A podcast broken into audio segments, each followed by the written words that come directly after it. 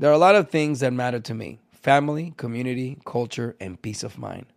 Hi, it's Wilmer Valderrama, and when balancing life, I have to say nothing brings more comfort than having support. And when it comes to ensuring those things that matter to you the most, State Farm offers the support with an agent available in person or on the phone to discuss your coverage options. Support when you need it, however you choose. That's State Farm's way. Like a good neighbor, State Farm is there. Experts claim there is nothing tougher than a diamond, but at Diamonds Direct, we beg to differ. Have you ever met a mother? Strong, radiant, timeless. This Mother's Day, give her the gift that meets her match with diamond jewelry starting at $200. Plus, Diamonds Direct's exceptional quality and unbeatable everyday price. You're sure to give her a gift that wows this generation and the next to come. Experience the thrill of jewelry shopping done right at Diamonds Direct. Diamonds Direct, your love, our passion. You don't just live in your home, you live in your neighborhood as well. So when you're shopping for a home, you want to know as much about the area around it as possible. Luckily, Homes.com has got you covered. Each listing features a comprehensive neighborhood guide from local experts. Everything you'd ever want to know about a neighborhood, including the number of homes for sale, transportation, local amenities, cultural attractions, unique qualities, and even things like median lot size and a noise score. Homes.com. We've done your homework. Locatora Radio is a radiophonic novela. Which is just a very extra way of saying a podcast. I'm Diosa Fem. And I am Mala Munoz. Locatora Radio is your prima's favorite podcast hosted by us, Mala and Diosa. We're two IG friends turned podcast partners breaking down pop culture, feminism, sexual wellness, and offering fresh takes on trending topics through nuanced interviews with up and coming Latinx creatives. Known as Las Locatoras, Las Mamis of Myth and Bullshit, The Podcasteras Next Door, and Las Podcasteras Peligrosas, we've been podcasting independently since 2016, and we're bringing our radiophonic novela to the My Cultura network to continue sharing stories from the Latinx community. Welcome to Locatora Radio Season 7. Take us to your network. Hola, hola, locamores. Welcome back to another capítulo of Locatora Radio. I'm Diosa. And I am Mala. You're tuning in to capítulo 160, 160. Can't believe it. We're just racking them up. Last time on Locatora Radio, we interviewed Ile. She was here performing in LA. Very fun interview. Go ahead, take a listen, leave a review, and share with a friend. Yes, and don't forget you can follow us across all socials at locatora underscore radio. You can find us on Instagram, TikTok, Twitter, and Facebook. Visit our website, locatoraradio.com, and subscribe to our newsletter, Besitos. So today we have a super packed episode for y'all. We're going to get into the nitty gritty of everything, basically. So we want to catch y'all up and first, start by telling y'all an April Fool's joke that Mala played on practically all of Latino Hollywood. It was really fun. It was really good. I can't lie. The joke hit, the joke landed. I mean, people were gagging on this gag. Yes. I couldn't be more proud. I woke up on April 1st and I like sent Diosa a voicemail and I was like, I don't know. I just really want to make like a fake deadline article today. I'm like feeling called to do that it's pilot season, so everyone's mm-hmm. dropping their deadline articles. They're dropping their news. So I just slid ours right on in there. I like got on Canva like we do and worked my magic and put it out and like people were very excited for us. So let me tell y'all about the deadline article and the headline that Mala wrote. Las Pochadas, Hollywood film greenlit at NSK, Mala Munoz and Diosa Fem to star and co-executive produce. Now, I also wrote like a couple paragraphs, so I'll just read them to you in case you don't follow us on the gram, which you should be at this point to keep up with this stuff in real time. Exclusive Mala Munoz and Diosa Fem of Locatora Productions LLC will write and co executive produce the upcoming NSK holiday film Las Pochadas, set to premiere during the network's Ni Saben Film Festival.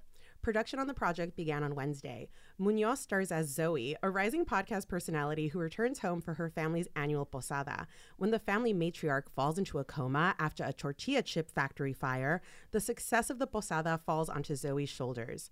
An unrepentant pocha who speaks terrible, no good, god awful Spanish, she embarks on an adventure to save the family posada and the world with a little help from an unexpected Christmas miracle. I don't know about you guys, but I would watch that movie, first of all. I would 1000% watch it. And I think that that's also why a lot of people fell for it because it sounded like something we would make. People are definitely expect us to work in film next. So it just all made sense. However, there were some clues to give Yeah. away that this was a joke. So the first one is that you dated it March 32nd, 2023. and let me tell you, a lot of very well respected journalists did not catch that. No. that was my favorite. To all the journos who follow and who listen, we love you guys. We're obsessed with you. We love your work. But I just think it's hilarious every time we pull one over on you. I really do think it's so funny. Mala feels really good when we can trick the journalist. I'm always like, the journalists are falling for it. And and also like tell us about the author. Who wrote this? Oh, so I pulled like, you know, a screen grab from an actual deadline article, and then I, I replaced the author photo with the photo of Mae West. And then I took her birth name, which is Mary Jane West, and I translated it into like a Spanish Maria Jaime Oeste. Obsessed. Obsessed. Um, and then NSK stands for No Sabo Kids. And so this deadline article I wrote very pointedly because it's on the heels of a viral moment that Diosa is at the center of. we were on a podcast. Shout out IE and Friends. Shout out, shout out. Go check out that episode. IE and Besties, I should say. They have two shows. We were on IE and Besties. And of course, um, as happens in any Latinx conversation anywhere, we start talking about No Sabo kids and speaking Spanish. Yeah, and so yeah, I, that was like the recent happenings of like why this joke was also like so funny because like if you followed what was going on that week, it's like you knew like the Ni Saben Festival, No Sabo Kids Productions, like the whole thing, right? It's so good.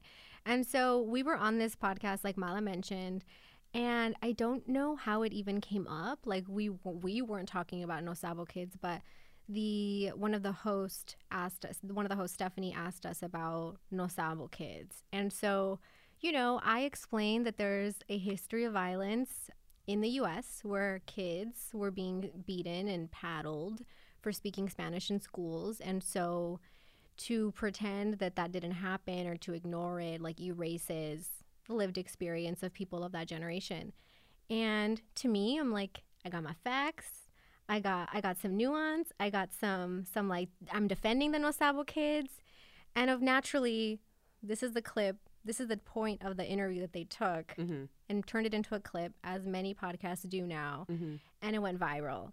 And I inadvertently became the face of the No Sabo kids. You're like the patron saint of the No Sabo kids right now, like the defender of the No Sabo kids. Like Diosa took several bullets for us, y'all. And the funniest part is Diosa speaks perfect Spanish. Like Diosa Spanish is exquisite. But let's get into the nitty gritty of this moment. First of all, super viral. I mean, we're still getting comments Yeah, as of this morning. It was like in the 200,000 views, like thousands of comments at this point. And it was so funny because at some point, like, I started just responding to people in Spanish. hell yeah. Porque ya me tenían harta. Me tenían súper harta. So I was like, okay, vas a ver. Entonces, I'm going to come in the comments and we're going to talk about this in Spanish because apparently that's so important to you. yes, the most important thing. Hay que hacerlo en español. Toma. More important than watching the clip and listening to what you're oh, saying. Oh, yeah. Oh, yeah. People have to, like, respond before actually, like, comprehending and having their own critical thought. And so we wanted to highlight some of the comments that we were kind of sending each other over the past week. dude first of all nuts. Can i just say unhinged? Because part of uh, reading through the comments leaves me unsure of like what do you people want? And by you people i mean you latines you know the community end quote.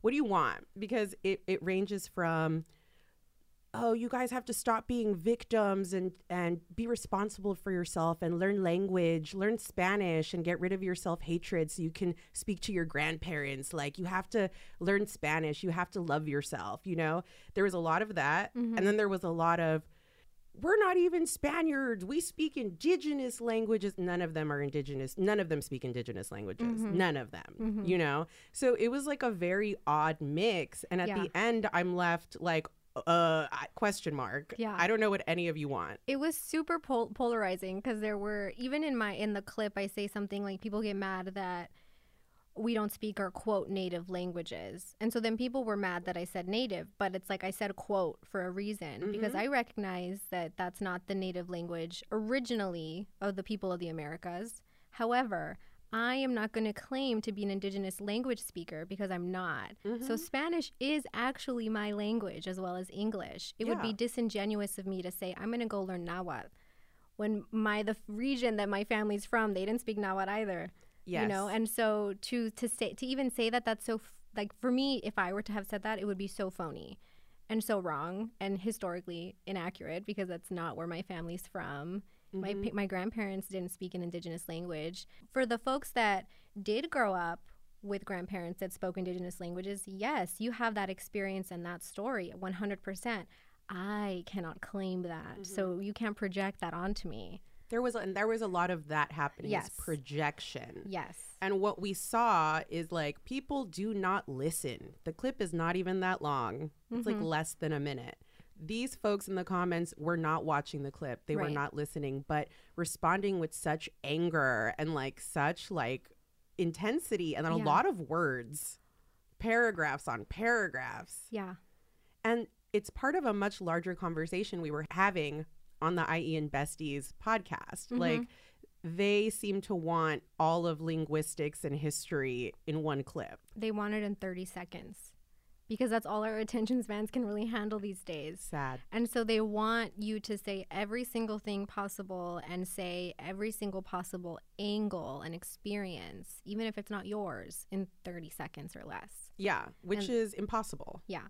And so, you know, we obviously saw this as an opportunity to create our own episode and mm-hmm. have our do our own research and bring on our own guest to talk about the history of language violence and talk about No Sabo kids. And even though, you know, we recognize that the people commenting they're never going to listen to this episode. No. They're never they're never going to listen to that IE Besties episode. They're never going to do their own research. We understand that. And this is episode isn't necessarily for them, but more so like seeing this Locatora Radio as what it is, which is a radio which is an audio archive mm-hmm. and we're contributing to the audio archive by having this be in existence because you can't say, "Well, I haven't learned, I haven't found it." Well, it's right here. The hit we're going to break it down for you right here in this episode. Yeah, and this is, you know, we're going to cite all kinds of sources that are have been in existence for a very long time and accessible. What we always try and do is break this down to okay, what's the institutional issue here? uh, education in America Yeah. is very faulty. I can't blame our entire community for not having access to proper history and 100%. education, but it is reflected in these comments, and it's very upsetting and frankly disturbing. In addition to all the negative feedback, there were also hundreds of comments of people mm-hmm. sharing their own experience with language violence, their grandparents' experience with language violence, things that happened in the 90s, things that happened last month. Even just scrolling through the comments and seeing other people's experiences that reflected what I said would show you, oh, wait, there isn't actually a vast experience broader than mine. Right. And all I have to do is read these comments. I don't even have to go read a book. Mm-hmm. I can just read these comments and maybe learn something today. No, totally. And so at the crux here is you, we have a, a large number of our community has no idea that we have faced generations and generations of language violence in the United States. Yeah. and that many of us have been here for many, many generations. And what happens is that language gets lost or it gets transformed, right? And so, for those listening too, if you're not familiar with the term No Sabo Kids, I feel like it's kind of a very online term, maybe. It's like a Gen Z adaptation of Pocho, Yeah. right? This is the, the terminology we use now, No mm-hmm. Sabo Kids. Yeah. And like the no sabo comes from the word saber. Mm-hmm. And when you conjugate it, and I, if you were to say, I don't know something, yo no sé. And so the reason that it's no sabo is because if you don't speak Spanish or you haven't learned the correct like conjugation, you're gonna instead of saying because if you say, for example, hablar, the right conjugation for the yo is yo hablo. And so in your mind, you're like, oh yeah, it's no sabo because hablar, saber, right? Right. But no, that's that's no ser. And so that is like where that also comes from because a lot of people would speak it and would say it, you know, quote incorrectly and would say no sabo instead of no sé. And that's how like it became no sabo kids. Yeah, absolutely. I think there's also like, look, all over the country, you have communities where people speak creolized mm-hmm. languages. You know, their English is mixed with French, is mixed with other things. And that's what we speak here. We speak like an amalgamated version of Spanish. Mm-hmm. It's Spanish and English, it is Spanglish. Yeah. Like we have like a little regional dialect thing going on here. Mm-hmm. So I think, yeah, sure, it's grammatically incorrect, but you know what I'm saying. Exactly. you know what I'm talking and that's about. the thing it's like you know well, you still know the, like the point that i can get across and if i were to go into the street and say that to someone trying to find directions no sé you know and i said no sabo you know like you would probably understand it you would know what i'm getting at right Oh, totally. And- Absolutely. And, I think too, like speaking of like transformation growing up, like Spanglish was looked down upon in my in my family with mm-hmm. my parents with my dad specifically because he didn't he didn't like it. He said it you you sounded like a pocha, right? I don't think mm-hmm. he used that word, but he didn't like the idea that like your Spanish wasn't perfect, it wasn't correct, what have you. Now I've noticed that both of my parents actually my dad is still like primarily Spanish, but a veces se le sale the Spanglish very like very seldomly, but it happens. And my mom speaks a lot more Spanglish now too. Mm-hmm. And so even within my parents who are of an older generation, seeing them transform and how they view Spanish and oh Spanglish is okay because it's so normal now, especially in Los Angeles. Everybody speaks Spanglish. yeah. And and again, like we have to let languages evolve. There are some things that are too good to keep a secret. Like how your Amex Platinum card helps you have the perfect trip. I'd like to check into the Centurion Lounge. Or how it seems like you always get those hard to snag tables. Ooh, yum. And how you get the most out of select can't miss events. With access to the Centurion Lounge, Resy Priority Notify, and Amex card member benefits at select events, you'll have to share. That's the powerful backing of American Express. Terms apply. Learn more at americanexpress.com slash with Amex. Hi, I'm Cindy Crawford, and I'm the founder of Meaningful Beauty. When Dr. Sebagh and I decided to do a skincare line together, he said to me, We are going to give women meaningful beauty. And I said, That's exactly right. We want to give women meaningful beauty, which means each and every product is meaningful. It has a, a reason to exist, it's efficacious. You're going to get results. And then you just go out and live your life. Meaningful Beauty. Confidence is beautiful. Learn more at meaningfulbeauty.com. Whether you're a savvy spender maximizing your savings with cashback rewards, a thrifty rate watcher seeking the lowest interest, or a travel enthusiast looking for extraordinary perks, Kemba Financial Credit Union has a visa to complement your lifestyle and unique needs. Apply today at Kemba.org to unlock a limited time 2% cash back on purchases and pay 0% interest on balance transfers for an entire year with a new visa from Kemba. You deserve a card that works for you. Restrictions apply. Offer ends June 30th, 2024. Yes, totally. It's wild. Let's get into some of these comments. Yeah, one of my favorite comments, and it's actually not my favorite at all, but you know what I mean. um, one of the more outrageous comments was actually from a senor because I had to go look at his profile afterwards. Ugh. And so he says, like, I don't know where the girls are getting their input and exposing as if it was a norm that moms and dads are not teaching their native language is nothing but BS. And so I had to respond to this man in Spanish. Yes. And I did. What did you say in Spanish? Something along the lines of like, hay que tener compasión para la, la comunidad o la gente que perdieron o, o no fueron enseñaron el español. Eso es solamente lo que estoy diciendo. He responded in English. Of course, of course. He probably this fool probably doesn't even speak Spanish. It was great. And they're just like some just also very simple comments of like dumbest shit I've seen all week. And that's just stupid. I and you know and you know you guys it's look we've been online long enough. People will use any opportunity to pile on and talk shit to beautiful women It's true. on the internet. They just need an excuse. They just need a reason. They're like dying to do it. Mm-hmm. and i see that's all those comments where this this is just stupid dumbest thing I've, i'm like you're just enjoying the vitriol Oh yeah. oh yeah. it. To dive into it, you know, I do want to give a disclaimer that we're focusing mainly on the Southwest. Um, but we know this history is broader than this region, but we're citing a lot of things that are specific to California, Texas, and the, the American Southwest. Yeah, and there's a lot of layers to this history.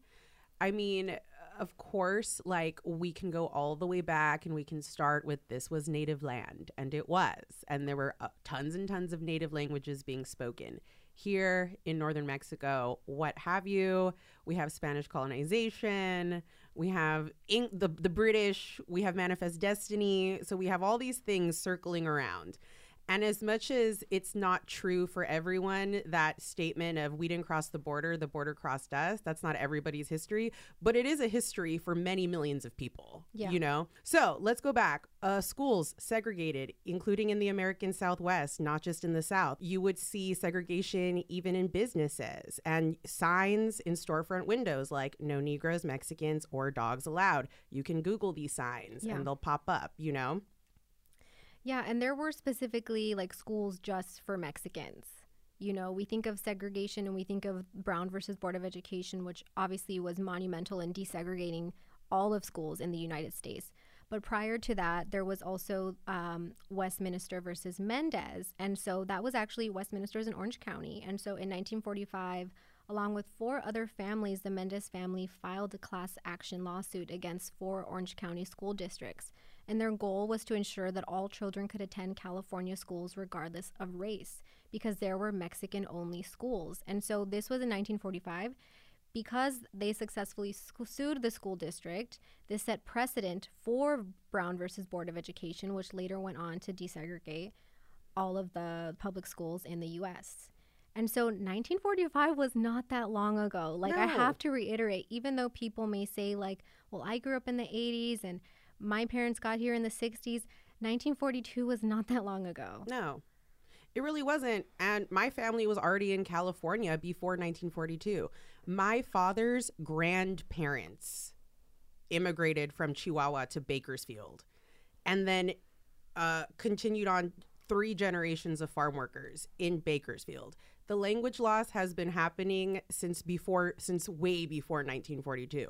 And so my family lived through all this stuff in a lot of ways. That, that's why we speak our Spanglish. I mean, we know in the United States we had indigenous, we had Indian boarding schools.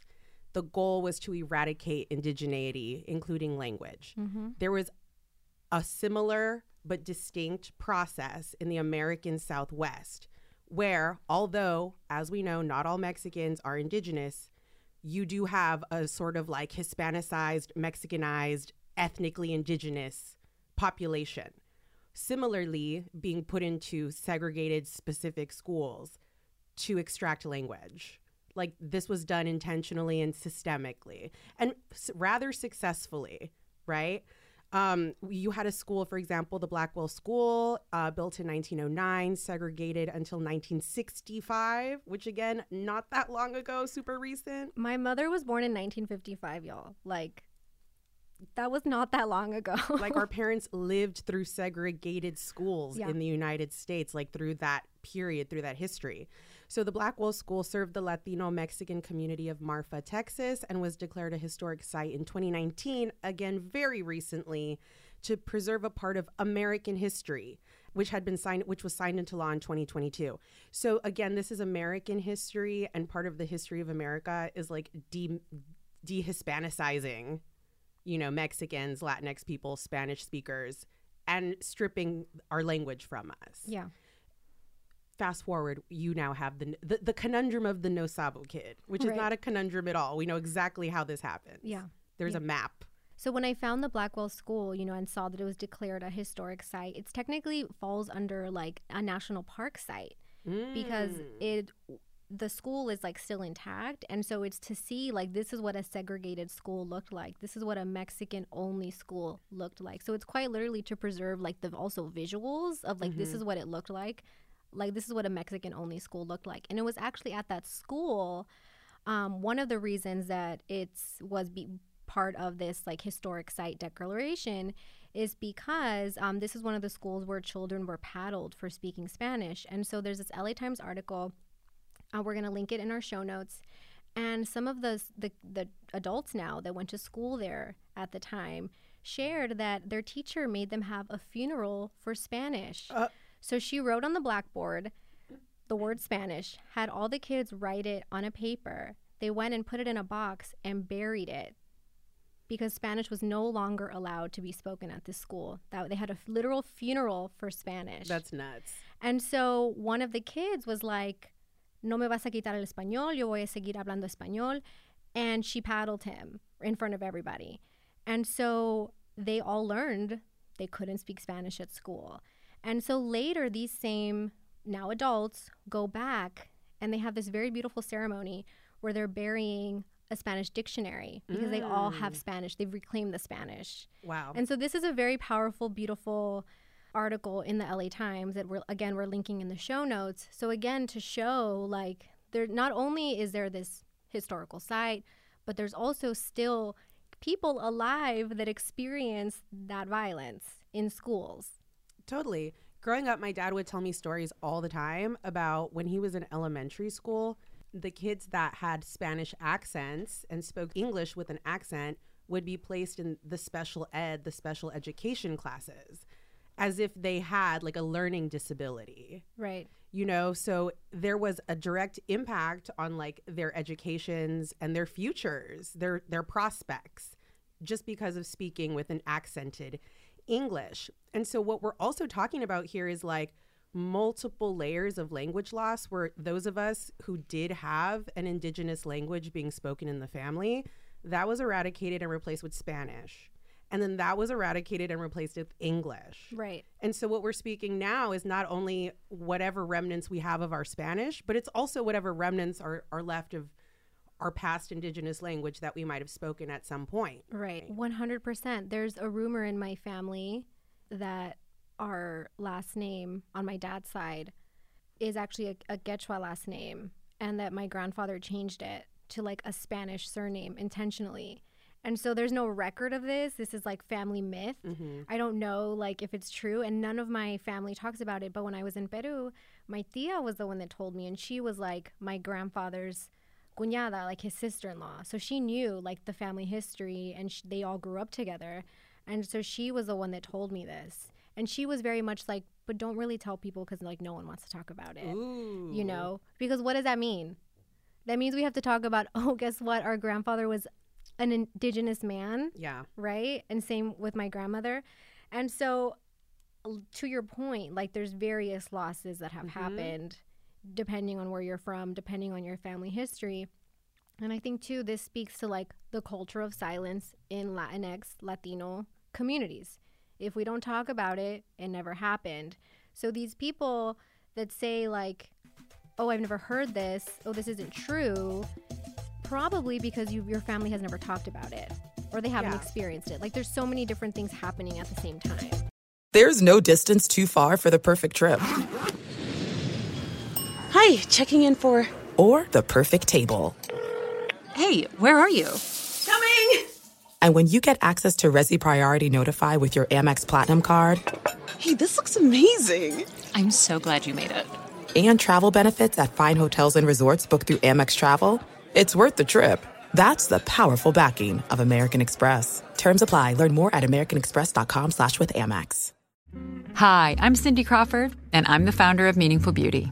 When Dr. Sebagh and I decided to do a skincare line together, he said to me, We are going to give women meaningful beauty. And I said, That's exactly right. We want to give women meaningful beauty, which means each and every product is meaningful. It has a, a reason to exist, it's efficacious. You're going to get results. And then you just go out and live your life. Meaningful Beauty. Confidence is beautiful. Learn more at meaningfulbeauty.com.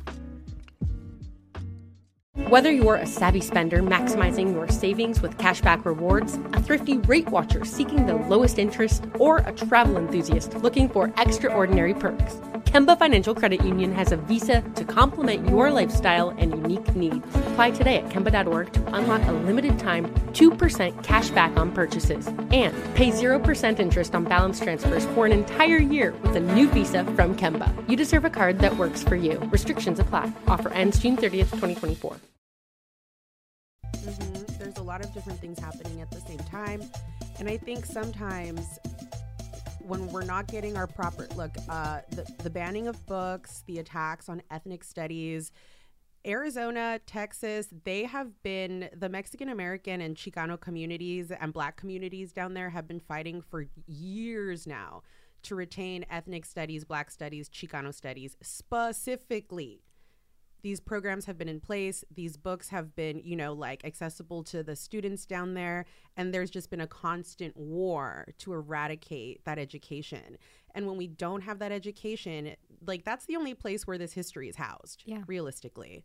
You have to take a Chicano studies mm-hmm. class or an ethnic studies class Yeah. or a Mexican American studies class to get this.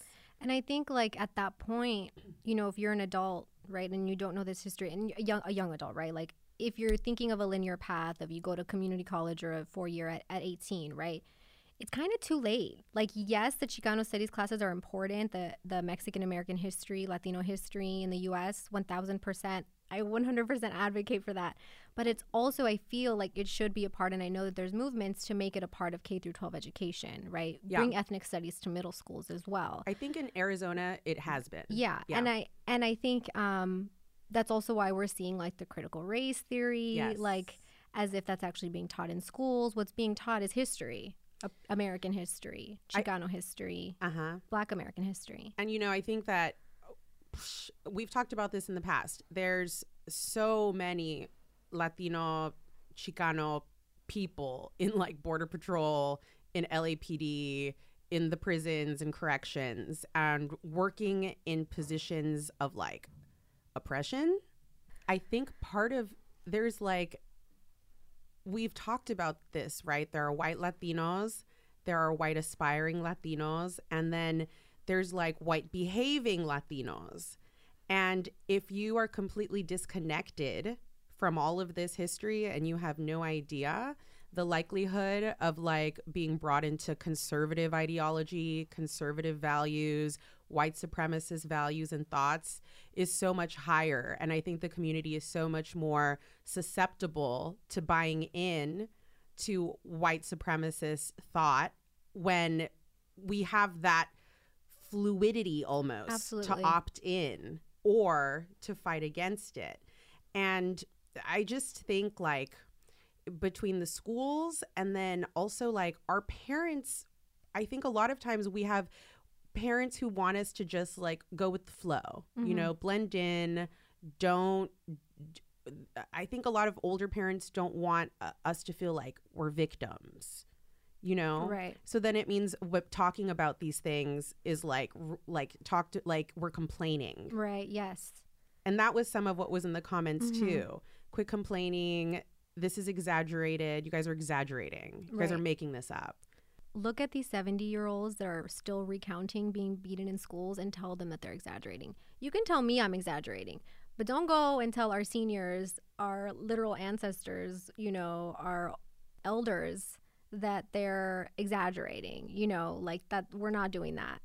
And I think like acknowledging like there's also, you know, people in position of power that advocate for only English, right? From doctors to school teachers to speech pathologists. When I told my mom that we were producing this episode, she was telling me, "Oh yeah, you know, there my brother, you know, is in his 40s and so in 1979 he was in kindergarten and the school was pr- was concerned that he wasn't pronouncing his words right.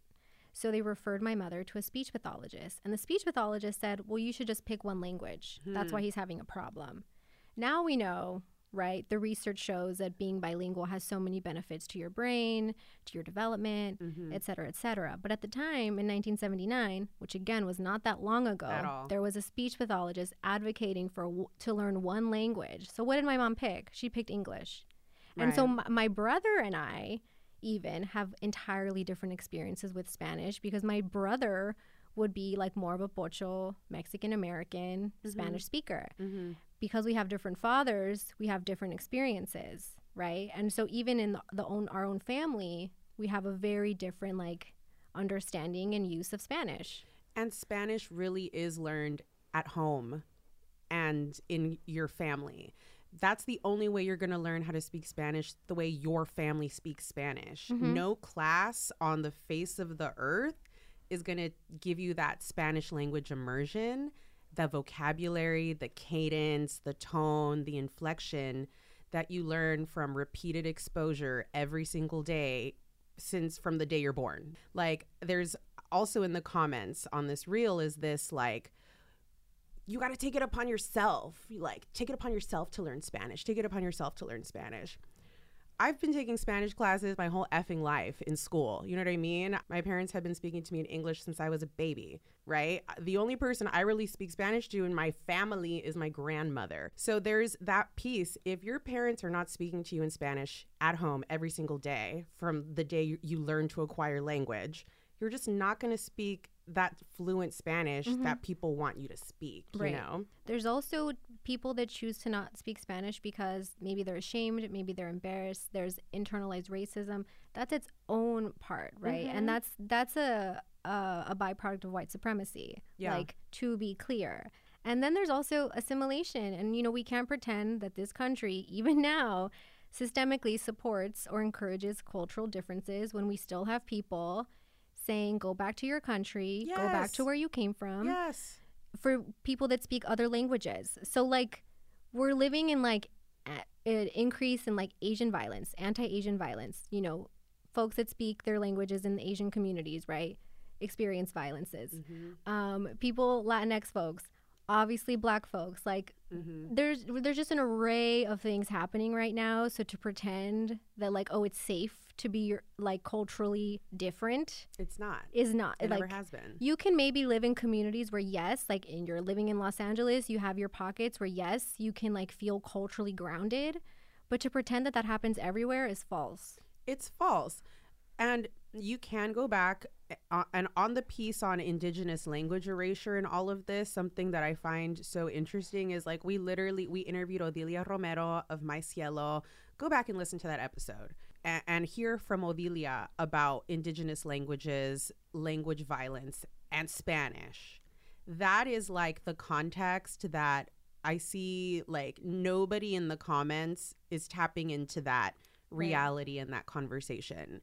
And it's a lot of first, second, third gen Mexican Americans, right? Chicanos, whatever, very um, committed to, uh, well, we're natives and we speak a native language, but none of those folks in the comments speak a native language. Right. You know um and they're not hearing that conversation from indigenous communities they're No. not hearing it. Yeah and she talks about the history of language violence in los angeles specifically towards indigenous people and the assumption that anyone that looks brown is Mexican or is Latino and speaks Spanish when that's not the case. And so she talks about her advocacy work that she does with Cielo. And just to wrap up about the idea and bit that like Latinos are actually like not all Latinos are immigrants and not all Latinos are quote foreigners, especially when you think about the Californios, like people that have been here Yeah. before this was Mex but when this was Mexico before it was the US, people that have been here for generations like your family. Mm-hmm. Like so can you share a little more on that sentiment? i think this again goes back to like where are we learning american history and like understanding our place in california and i sometimes feel like folks who are more recently immigrated maybe have absolutely no idea that we've been here for that long it kind of and the comments reflect that for me um, that there seems to be this gap in in knowledge as far as our timeline. I am I don't my grandmother is my most recent immigrant story in my family in my family my grandmother. My mother is not an immigrant. I am not an immigrant. And on my dad's side like immigration happened so long ago. It's not a conversation. It's not a part of our reality or our experience. When my grandmother shares things here and there absolutely. But my grandmother also came here when she was 16 and the tallest building was city hall. I was doing research. My grandma was here before the dodgers got here. She was here before the first star on the hollywood walk of fame was laid. I mean i can continue. You can you know all the things that have been introduced before the lakers got here all the things that have happened in LA since then, like she was here before all of that. I think that it's like we're part of a continuum here. Mm-hmm. And I, just, the reason why people can speak Spanish at work and in school today is because we were not allowed to speak Spanish. You know, my dad speaks terrible Spanish, was not allowed to speak Spanish growing up. but he was lobbying and protesting and walking out and sitting in and getting cracked over the head with batons and all that stuff so that you guys could speak Spanish. So you're welcome. the next time you see a pocho, just say, hey. Thank you. Thanks. you know what I mean? I don't know. I just, there's bigger fish to fry. I feel like with Latinos, we always Mhm. come down. What do we call ourselves and what language do we speak? Yes, we cannot get back. We cannot get past that. It's the basics. and it's so sad and like it's very much a like por eso estamos como estamos a Like, there's no how can there be unity in this vast non-monolithic community when people are still arguing that you're not latino enough because you don't speak spanish because you're not a real latino because you use latinx or latina or you're using the the, the colonizer's language you know what have you white people are calling you latinx no yeah. people have been Latin Americans have been using Latinx and Latina for decades now. For decades. So shut up. You And- know, it's yeah. like that's why we cannot advance as a community, as a broad community, because we're still fighting about the same shit. Who we are, who are we? we don't know who We we, don't know who we are. What are we called? What language do we speak? Those are like the basics of being a human. Like, what's my name and what language do I speak? Like, we haven't figured it out. And let me just say this all these people in the comments, you need to speak Spanish. You need to speak Spanish. You need to speak Spanish. Why do you want me to speak Spanish so bad? So you can annoy me in two languages? So you can bother me bilingually? Mejor me quedo pocha. you know what? I- I'm okay like this. Yeah. I'm cool. Yeah. There are some things that are too good to keep a secret. Like how your Amex Platinum card helps you have the perfect trip. I'd like to check into the Centurion Lounge. Or how it seems like you always get those hard to snag tables. Ooh, yum. And how you get the most out of select can't miss events. With access to the Centurion Lounge, Resy Priority Notify, and Amex card member benefits at select events, you'll have to share. That's the powerful backing of American Express. Terms apply. Learn more at americanexpress.com slash with Amex. Hi, I'm Cindy Crawford, and I'm the founder of Meaningful Beauty. Well, I don't know about you, but like, I never liked being told, oh, wow, you look so good for your age. Like, why even bother saying that? Why don't you just say you look great at any age, every age? That's what Meaningful Beauty is all about. We create products that make you feel confident in your skin at the age you are now. Meaningful Beauty. Beautiful skin at every age. Learn more at meaningfulbeauty.com. Whether you're a savvy spender maximizing your savings with cashback rewards, a thrifty rate watcher seeking the lowest interest, or a travel enthusiast looking for extraordinary perks, Kemba Financial Credit Union has a visa to complement your lifestyle and unique needs. Apply today at Kemba.org to unlock a limited time 2% cash back on purchases and pay 0% interest on balance transfers for an entire year with a new visa from Kemba. You deserve a card that works for you. Restrictions apply. Offer ends June 30th, 2024. Right. I mean, and I think also too, like I feel like there's a deep insecurity there. Like I am so secure in who I am and my family's history here. And even in my language, you know, a veces sí se me tragan las palabras because no hablo el español todos los días. You know, I get that. That's the reality of being here in the US. Like, you do start to lose things. And, like, that's the reality. Mm-hmm. But I'm also so secure in that that I don't need to be in the comments saying, I do speak Spanish. No, I do. Mm-hmm. You know, that's not me. Because no, like, I don't care if you think I speak Spanish or not. The point is, Yeah. like, you're going to criticize even the pochos, even the no sabo kids that are trying to learn. Oh, the yeah. minute they get a word wrong, you're gonna you're gonna tease them, you're gonna criticize them, you're gonna bully them. It's never gonna be enough for you. Never. And that's why I don't care if you don't think I speak Spanish or if you care that my quote opinion is wrong. Yeah. This is historically accurate. this is just true. this is just what happened. Yeah, totally. It's like real there's a real nastiness, there's a real pettiness Mm-hmm. that comes out when you make mistakes in Spanish. Oh yeah. And people love to to to just like revel in that, especially online. You guys don't want us to learn Spanish. You don't care. You don't give a shit about our No. learning. Teach your own kids Spanish. Be concerned about if Spanish, if that's important to you, if it's being taught in your house or not. But don't go and put that on other people. Um, because I was also the face of this, I felt super called to also one produce this episode with Mala and two like also get testimonios from our listeners testimonies from our listeners, especially the No Sabo kids, and hear more firsthand, like how this language erasure happens. And so we're to play a couple today. We got over a dozen, and so we're going to break this up into two episodes. So if you didn't hear yours today, you might you will hear it on the next episode. So to start, um, Gia from Ontario, Canada. She grew up in Canada. She says, I grew up in North America and was born in Ecuador. And she tells us about growing up with no Latinos around her. I was born in Ecuador, Guayaquil, and my parents moved here when I was almost one years old. So I've basically spent my whole life in North America. And my experience being a no sabo kid is basically there were no Hispanic people around us. So uh, no matter what, we were forced to learn English. I am actually trying to relearn Spanish now uh, because I have a little two year old boy who I just want to give him this gift of our culture, you know, a way to communicate with all of the relatives that he has in Ecuador. And it's just such a gift for me too to be hearing and learning and speaking Spanish again. It just brings me peace and connection to my grandmother and other ancestors who have passed. It's just an amazing gift and it's awful that anyone has experienced any kind of negativity with speaking their language. Paula Zaremba, born in Virginia, resides in Maryland. She is a transracial adoptee and is actively trying to reconnect with her culture. Am I a no sabo kid?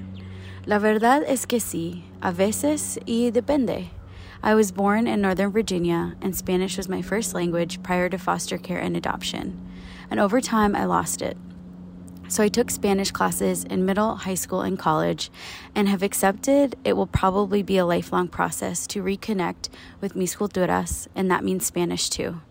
It's painful and difficult to be othered by non Latin people and then also by Latin people in some cases. It's also hard to feel I have to explain or justify why I didn't grow up around Spanish and that I'm an adopted Latina to new people that I meet because my story of forced family separation and cultural separation is deeply traumatic to me, and a story I would rather share when I feel comfortable and safe with someone new. Dr. Rene Lemus of Las Doctoras podcast from Lakewood, California. She's an ethnic studies professor, and she tells us one of the reasons Spanish has not been passed down and why it continues to happen now. She also shares why language is not the only cultural marker you know, I'm a professor. I've taught in ethnic studies and and Chicanx studies, and I talk a lot about this um, this idea of why um, oftentimes the Spanish language hasn't been passed down for generations, and absolutely um, the historical context that um, Diosa was giving is absolutely right. There were what was called Americanization programs where there were, it was government funded programs often led by Protestant churches and they would go into um, so we're talking about in Texas um, right after the Mexican American War, and they would go into um, Mexican communities um, and particularly target the women and children and um, encourage the uh, mothers not to speak Spanish to their children. Um, and they would kind of do these weird trainings where they would teach them how to. Um, they would discourage them not just from not speaking Spanish, but from also uh, cooking their traditional foods. Is I think that a lot of people get caught up too in that um, um, you know, the, the Spanish language is so much a part of our culture. And it is, and I do think on some level it is important. And yet it's not the only thing that is part of Mexican or Latinx culture. There's so many other things, you know, food and traditions and customs and, um, you know, family values. There's just so much to it that I think when we only put the emphasis on like you know that's that language is the only way that we can preserve our culture um, I think it negates that there's so many other things that are a part of our culture. People today are still being discouraged from teaching their children Spanish. So my best friend, um, who had her her child was preemie, and she's raised in a bilingual household, and um, it seemed like she was having some speech delays and they were saying well it might be because of the two languages that she's learning and it's going to confuse her um, when in fact all the evidence all the research shows that that is not the case that in fact children up to seven years old have the brain capacity to learn multiple languages.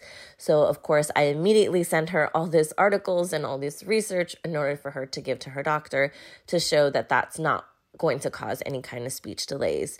Research does show that there might be speech delays up to like a year or two years, but that eventually bilingual or multilingual children will um, will catch up.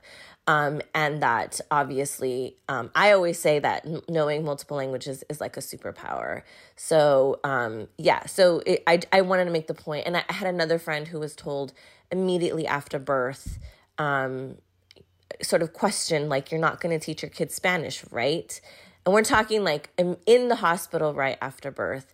Um, and because my friend is also a doctor, it was also able to um, bring in research and evidence to tell the doctor, like, no, that's not, you know, uh, yeah, was able to kind of push back against um, this doctor's racist remarks. But of course, it had me thinking how many vulnerable um, people are being told by, you know, this by doctors um, and me- being made to feel like, well, the doctor must know best, right? So this is not something that's just a part of our history, but something that continues to happen, um, and that there's there's a lot of this rhetoric.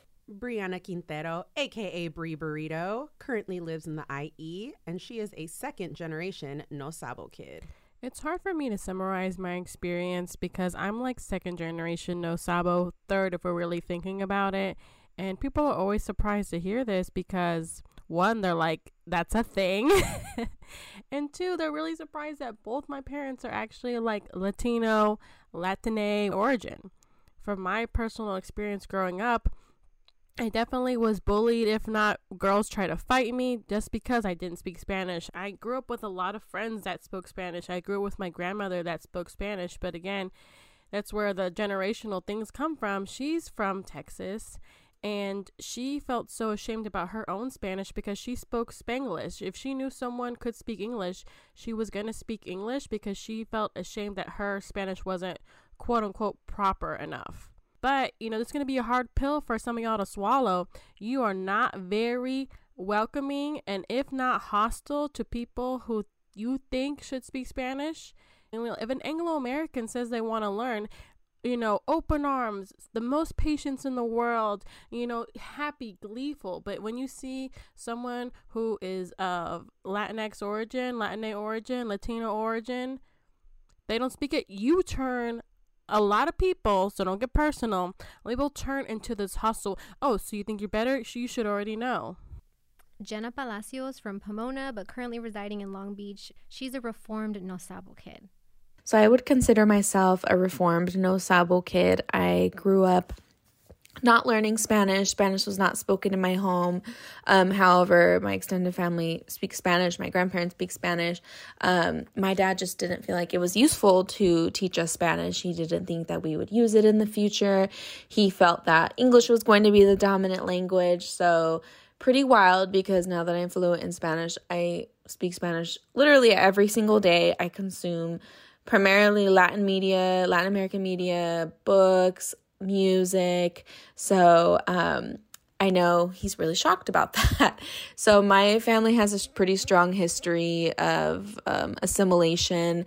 And I think when we look at assimilation, you know, it's it's sad in especially in the context of like poking fun at no sabo kids, you know, you're losing your cultural identity, you're losing touch with your roots and um it's violent and you know it's just like our history in the united states with indian boarding schools um, really all of that cultural ethnic erasure, erasure that happens and now i don't really feel that a lot of people think about that because they are just so focused on assimilating to survive. Um, so my grandfather um, his family was from Texas, um, South Texas, and they were there since like the 1600s when it was Mexico. Um, he grew up by being bilingual, but he um, supposedly attended Mexican segregated schools, and the kids were punished in school for speaking Spanish. My grandmother is from Mexico and um, when they raised my dad and the, his siblings, they spoke primarily Spanish and they learned English in school, um, you know, like many kids do. And um, my dad probably won't admit it and I am making assumptions here and based off things that my mom has told me that he's told her I don't think he had great experiences in school. I think he experienced a lot of racism in his young adult life and so I think that's why assimilation for him was so important and something he put a lot of work into. Marissa Reyes raised in Bakersfield she shares her experience with us. Hi Diosa. Hi Mala my name is Marissa Reyes, and I'm a No Sabo kid. My mom's family is from Mexico City, and my dad's family, um, his dad is from somewhere near Zacatecas. We don't really know exactly because she was fleeing an abusive relationship. Um, and my dad's mom, uh, her family is from Texas from when it was still Mexico. And so I I joke that the border crossed her. Um, and it is really prevalent my abuela's experience in talking about my relationship with Spanish. So my abuela grew up in the Great Depression and she talks about having gone through the American education system and how discriminatory they were, how they refused even to hire bilingual folks to help out. So my abuela actually went through kindergarten, I think she said for three years, um, because they just wrote them off as like just not being intelligent because they didn't speak English my abuela was hit by teachers, like literally forced to sit in a corner with like a dunce cap kind of thing on um, for speaking Spanish. Um, and when I've talked to her about my experience of struggling with not knowing the language, she and you know I grew up with uh, around a lot of other Mexican kids, and they were more first and second gen Whereas my abuela had been in this country for a long time because it used to be Mexico. And she did not like that. Even though she like would love for me to know more Spanish.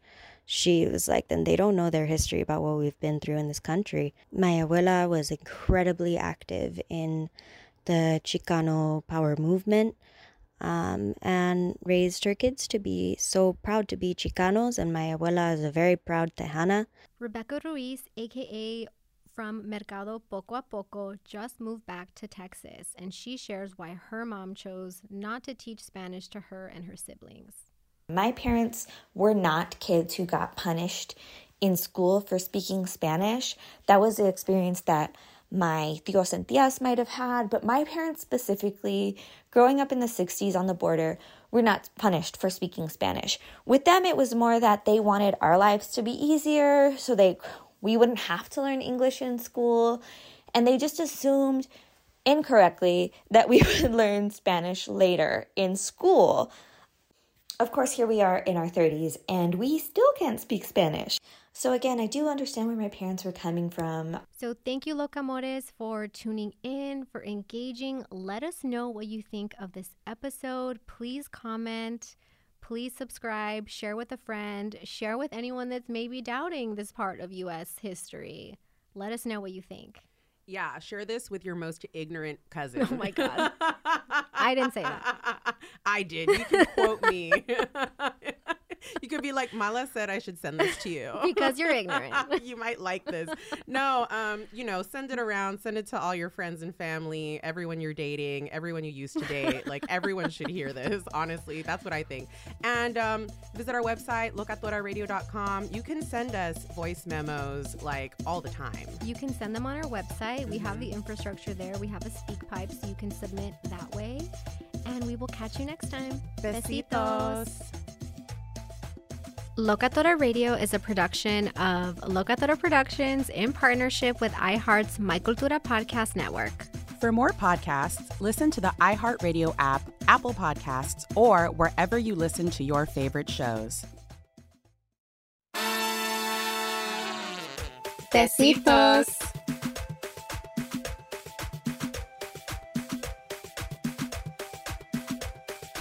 Locatora Radio, a radiophonic novela. Hosted by Mala Munoz and Diosa Fem.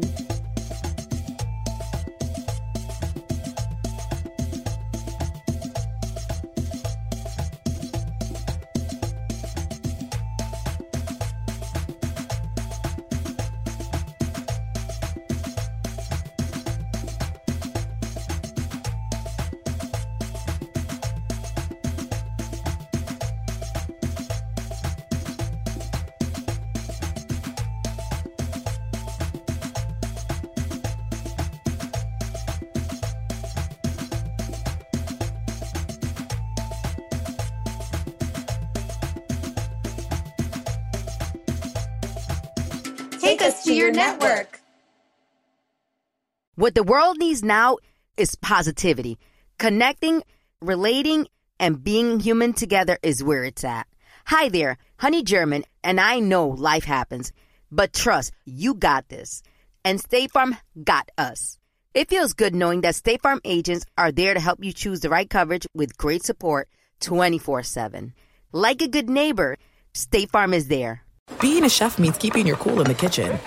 And with Resy Priority Notify and Global Dining Access through my Amex Platinum card, Right this way. it's nice to try someone else's food for a change. That's the powerful backing of American Express. Terms apply. Learn more at americanexpress.com slash with Amex. What's up, y'all? Janice Torres here. And I'm Austin Hankwitz. We're the hosts of Mind the Business, Small Business Success Stories, a podcast presented by iHeartRadio's Ruby Studios and Intuit QuickBooks. Join us as we speak with small business owners about the tools they use to turn their ideas into success. From finding that initial spark of entrepreneurship to organizing payments and invoices, we've got you covered. So follow and listen to Mind the Business Small Business Success Stories on the iHeartRadio app or wherever you get your podcasts.